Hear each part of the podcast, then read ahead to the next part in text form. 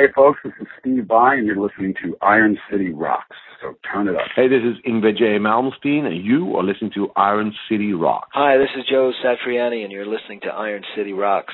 Hi, this is Steve Morse and you're listening to Iron City Rocks. Hello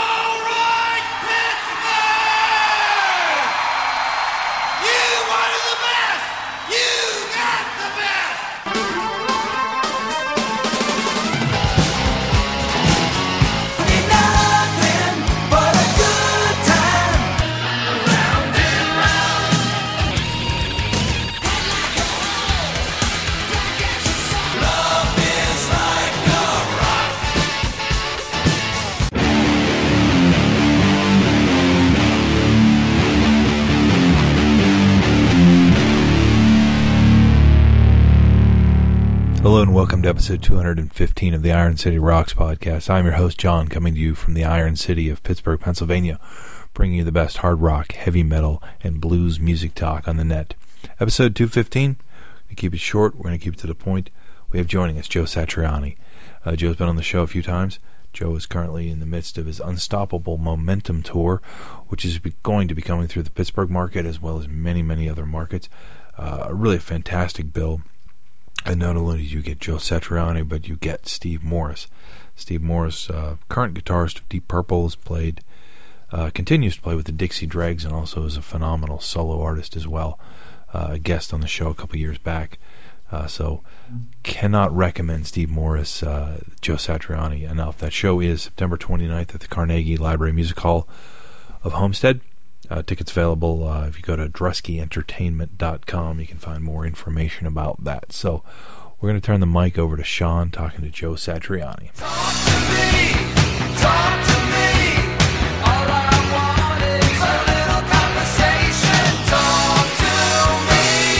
Hi everyone. Today with us we have a very special guest, Joe Satriani. How you doing today, Joe? I am feeling great today. Thanks for having me on the show. Oh, thanks for coming on the show. It's always an honor to talk to you. Starting out, you just recently released uh, your 14th studio album, Unstoppable Momentum. Can you talk a little bit about this album? Specifically, let's start with writing the album. Uh, you know, the album uh, was pretty much written over uh, 2012. Uh, you know, that year had me doing Chickenfoot tours, uh, some Ronnie Montrose uh, memorial shows, and three separate G3s and you know down under and uh, South America and Europe. So there's a lot of playing. It seemed like I was playing with more musicians in one 12 month period than I had ever done. Uh, and then, you know, during the breaks, I'd go home. I'd be working on more music, more music. I didn't know really where I was going. I had some songs that, you know, were two years older, uh, you know, one or two songs that were like, you know, 25 years old, and I had a bunch of stuff. So I had about 60 songs. So between the end of October and uh, the end of December of 2012, I sat down and I edited, edited, edited, and tried to get it down to 15 pieces, and I wound up with 16 that I really wanted to do. And uh, and then um, I suppose early November, I, I hadn't really picked a band yet either.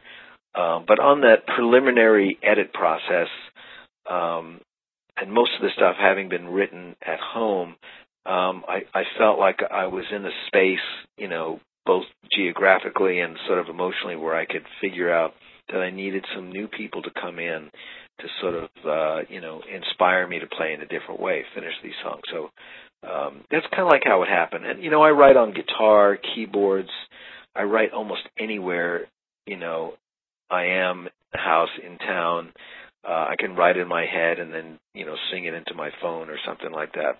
Basically, if I get an idea, I do not put it off because ideas evaporate, you know. Yeah, yeah. and uh so yeah, if I get an idea, I just go with it and I get it down written or recorded as soon as possible so I don't forget it. Now, when you're working on the songs for the album, do you write all the parts, or when you bring in the musicians, you let them, you know, work out the bass lines or whatnot, or do you have an idea of where you want those to go? Yeah, I think I, you know I've only done one album where I actually did not make demos. I only wrote out uh, simple charts, and that was uh, Crystal Planet. Mm-hmm. Um, and, and that was just a funny, you know, I just wanted to see what it would be like to never hear my songs until I heard a band playing them. Right. It was interesting to do it that way. This time around, and and like uh, quite a lot of records these days, because timing is such a different issue these days because everyone's always moving around so much on tour. You do really do have to prepare ahead of time, and then very often uh, you only have access to musicians for a few days. Right. Their schedule. So um, I have a home studio. I've got Pro Tools. I will create uh, session templates with material, some of which is keeper uh, performances on guitar and keyboards, and some of which are just reference. And I bring that into the studio. The musicians listen to the demo, and we decide which parts of the demo we're going to hear as we retrack the basics. So as we retrack drums, bass, live keyboards, and live guitar, we might be hearing demo rhythm guitar, a demo weird synthesizer, you know, so that let's say in this case Mike could improvise a live B3 organ Mhm. while listening to some weird synthesizer thing, and um, that's pretty much how we did it. So that that the routine was uh, Vinny and Chris and Mike would show up around 11 in the morning at the studio. They would be given an MP3. They would listen to it. They would make their own charts. They would start picking through their gear to see what was inspiring to them at that moment, and then we would start tracking. And you know, within a few hours, it was done. When you're writing, you know, for your solo albums versus writing for Chickenfoot, do you uh, approach the songs differently, or you know, you pretty much do it all the same way? Well, pretty much I get inspired one way or the other at the onset. You know, Mhm. I, I can only think of maybe one or two instances where it went the other way. Um, but I'm, I'm, you know, it's really great to have in your mind, you know, the image of Sammy Hagar singing. It really is a great Right. you know, beacon um, that you can write towards. And um, and so if if once I start off, if, if I'm not feeling that, then I know, oh, this is definitely an instrumental. Uh, but it, it's interesting that you asked that question because on this album there was a song that was brought in for the Chickenfoot Three album, and it became "A Door into Summer."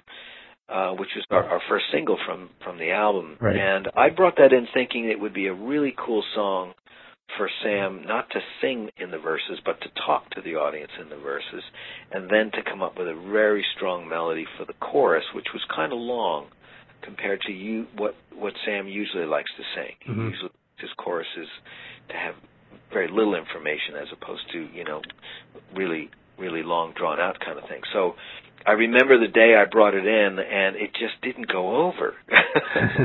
it was really funny. I was Sam was looking at me like, "Are you nuts?" And I'm going, "Well, yeah, I'm nuts, but give me a second, you know."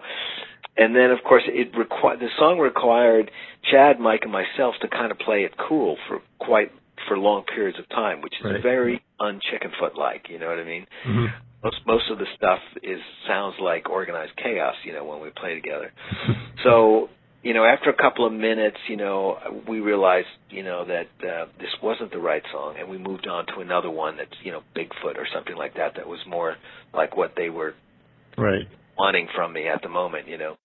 But I remember drive, I was driving home that day thinking, you know, this this is great because this song really it really was not a chickenfoot song after all, and I think I just need to unlock the secret of how to play it on guitar. Right. And uh, so that took a, a very interesting journey. Yeah, I mean, it, it's a great song. The, the whole album, um, it seems like you're exploring a lot of different genres, even like within, you know, the same song. Was that something you set out to do? Yeah, I I wanted to uh, be as expressive as possible. Mm-hmm. Um, I, I mean, that kind of goes without saying, but I, I, I think you know you ask a very good question there, and it, and it comes with some great observations that um, I wasn't afraid, you know, to blend uh, stylistic influences within one song. Uh, for me, it was all about being more expressive than I'd been before, Mhm. being surprising with choices of uh, guitar tones, um, instrumental accompaniment that's around me. Um, you know, like where you would expect, um, you know, something sweet, I would play something intense, and Right. where you think there would be a, a a small drum kit, there was a big drum kit, or vice versa. You know, um, I, I think um, you know the the album was the songs for the album were picked in a way to sort of shine a light on that, on Right. that sort of uh, excitement about trying to come up with some new things. Because I mean, you know, I, I kept thinking 2013, let's got to do something fresh. I mean, you've had you know a long, great career so far, and and is there anything like with the title of this album? Does that mean anything specific? Because like with Unstoppable Momentum, I mean, you can take that several different ways. Yeah, well, you know, I was sitting in my uh studio uh one afternoon and I was just starting to think about how the fact that uh I was probably more excited about doing a record and you know, redesigning my JS guitar and you know, and tweaking my new signature Marshall amp. And I was thinking about that and I was kind of like, wow, this is like I've been doing this a long time, you know, I've been a guitar player since I was 14 and I started out as a drummer at age 9 and here I am you know I just turned 57 and I'm really excited about it and I'm working more than ever. And you know I've got a book coming out and I've got art books and I've got the the whole catalog being released next year of, and I'm working on a new album and you know there was a lot of stuff going on and I thought this is amazing this is like I I need to write a song about the what seems to be this momentum that is building throughout my life rather than me slowing down Right. and doing fewer things i'm uh, i'm not speeding up but the, the but the quality is getting better and the the quantity of projects that i'm able to handle is growing and so i'm i, I realize this that means i'm you know i'm growing wider as an artist so to speak Mhm. and uh I thought to myself, like, what is that? How can I represent that? And I just started playing this thing in five four, and I just started playing those chords, and that, and that to me was the crystallization of the project right there.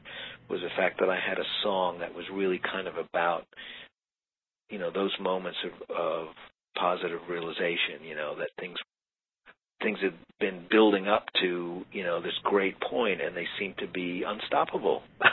yeah, and it's and that song. I mean, it's just you know it brings a smile on my face every time I hear it. And like most of the songs that you know of yours, it's just great, great to listen to, and it's always very easy to connect with. Oh, Um, great. Glad to hear you say that. No, I, but let me throw in a disclaimer or an apology that when when I wrote that title down, I the first thing I realized is that it's almost impossible to pronounce, and so I spent like uh, a month or two with these flashcards on these uh, on this uh, corkboard with every different way of saying it that rolled off the tongue a little bit better, and then eventually I realized that you know it's going to be called Unstoppable Momentum, even though it seems like a tongue twister Right. to me, and uh, so I apologize for that. I don't think you need to apologize for anything. Um, you mentioned, you know, tweaking the JS model and then your new, uh, you know, Marshall head and whatnot.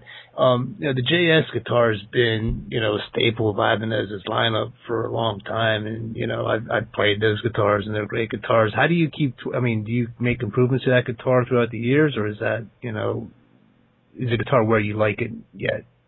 Yeah, we are continually tweaking and sort of uh, coming up with new models. It, it takes years actually um, to you know to come up with those models that are radically different. You Mhm. know, like we, you know we started out with the JS1, JS2, and they were mainly changes in finishes, and then the JS6 came along, which was all mahogany body, just oiled, no paint, no vibrato bar, strings going through the body. It was a very radically different guitar, but it was featured on the Extremist album and and quite a few albums after that, even the Chickenfoot albums. It's a very intense sort of like a SG meets a JS guitar kind of a thing. Right. Um, and so, but that took actually quite a lot of time to work out. And then we did different versions of that.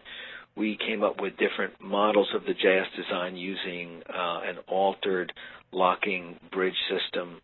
Um, and uh, probably the longest running project has been a single coil uh, Stratocaster like uh, JS guitar Okay. which we're still working on. I think this is like the eighth year. but we are, you know, we're just focused on making a quality product that uh, can offer some innovation. And Right. you know, you know we try different woods uh and you know each year believe it or not each year the source of wood changes and sometimes you know you might have your heart set on poplar and then by the time you're getting near production it turns out the poplar available in the world is not very nice and so Right. you go okay the hell with poplar let's go with ash you know and Yeah. the, the search goes on so um but right now that's the one that we you know we've been we we last well, let's see how many years ago? Two or three years ago we put out the JS2400, which was the first 24 fret model.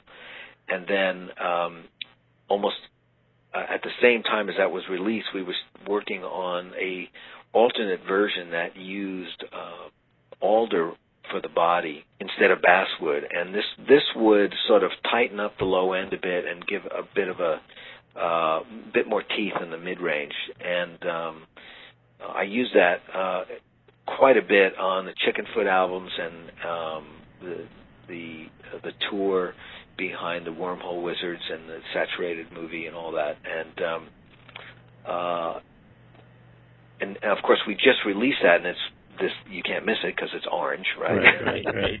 it's on the album, the new album cover.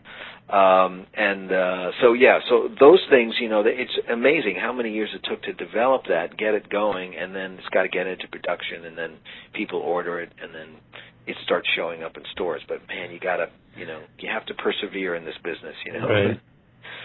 Let's talk about the tour right now. I guess you're on break, and you got the U.S. leg of the tour uh, starting up at the end of August, um, and you're touring with uh, Steve Morse opening, right? Yes, yeah, Um, yeah, absolutely fantastic. And yeah, Steve Morse, you know, is another incredible guitar player. How did uh, how did you choose him to, to support you on this tour? Well, we played a lot last year uh, together. He was, uh, you know, featured on our G3 tour, um, and we we've played. I mean, we've known each other since '88. He's been a, a very gracious friend, and uh, we share, of course, uh, both. Uh, you know our connection to Deep Purple. Right. He obviously has been working with that band for many years, and and helped reinvent the band. And um, I've just always been a fan of his music. Mhm. Uh, he's an incredible musician and a very funny and interesting guy to hang out with on tour. Um, I always just love hearing him, uh, you know, uh, any, any chance I get. And it just turned out that as we were looking for um, somebody interesting to play with, and we were talking about the tour, he did mention to us that he was available, uh, you know, right up until I think the last two weeks. So um, we made it happen. Cool, cool. I'm I'm looking forward to uh, you guys coming to Pittsburgh. Uh, you know, planning on being there. Um, it, can you? Is there uh, plans to bring G3 back to the states anytime soon? Because I know it's been a while since you guys have. Uh, G, there's been a G3 tour in the U.S. Yeah, yeah. I'm sure it's going to happen, you know, within 12 months. Um, we generally have to be very sort of uh, quiet about who we're talking to Right. until everything is really in ink, uh, uh, you know. Uh, so, um, but yeah, we, it's, it, you're right. It's, you know, we're about due for the U.S. run, um, having been just about everywhere else with it. So, um, but I, I'm looking forward to it. I always enjoy those tours, and they're, you know, Yeah, they're- tell the fans just really love it. They're a lot of fun. Um, and then will there be another another Chickenfoot album eventually? I hope so. um, I just had dinner with Chad and, and Sam on Saturday, um, and uh, so we, you know, we were talking about how we could possibly work that out. It's it's a tough one. I mean, it's it's you know between Sam's uh, you know multifaceted life, uh, Chad with the Chili Peppers, and my own things with with the solo tour and G3. It's just really difficult to find that spot where it's not forced, but right. it um, gives us enough time to do it right. And then, real quick, one last thing I wanted to ask you. I'm just kind of curious. You know, I mean, you know, you you tour around a lot and you, you've been all over. Is there any new, up and coming, you know, shredding guitar players that you know have caught your ear? Um, I think um, you know the players that uh, the last couple of weeks that I've been really listening to is probably Tosin Abasi from Mhm. Animal Leaders. It's just so out there compared to what I do every day. You know. Yeah, yeah. Uh, he's a great musician, and the band is great, and and uh, so that impresses me. Um, I the the new uh, Queens of the Stone Age record, I really like that as well. I think you know that style of guitar playing uh, to me is, is really fascinating. It just always sounds good to me, and it's you know the the way that Josh and, and and the guys the way they layer their rhythm and melody and parts. I just think it really brilliant. So I guess it's the last couple of weeks. Those are the two guys I've been listening to the most. Cool, cool. Well, um, I want to thank you for coming on the show. I mean, it was a real pleasure uh, getting a chance to talk to you, and uh, looking forward to seeing you out on the road. Yeah, see you there. All right, cool. Thank you very much, Joe. All right, bye bye. All right, a big thanks to Joe Satriani for coming. Again, he will be here on September 29th to do the show in the Pittsburgh market at the Carnegie Library Music Hall of Homestead. Go to satriani.com and get all the information about the tour. And joining him on the tour, as I've mentioned, going into the interview, Steve Morris, uh, who, if you're a fan of, of the Satriani Vai uh, John Petrucci of Dream Theater kind of guitar, you cannot go wrong with uh, Steve Morris. So check that out as well, stevemorris.com for more information on him. We'd like to invite you to drop any feedback, ironcityrocks at gmail.com. We're on facebook.com forward slash Iron City Rocks, twitter.com forward slash Iron City Rocks, but easiest of all to remember, ironcityrocks.com. Check it out. Also, our sister show, heavymetalbookclub.com, and all our brothers on castironring.com. So give all those sites a look uh, and visit and like them all, love them, enjoy them. Um, we appreciate you taking the time to listen, and we will be back soon with uh, more great episodes. Thank you.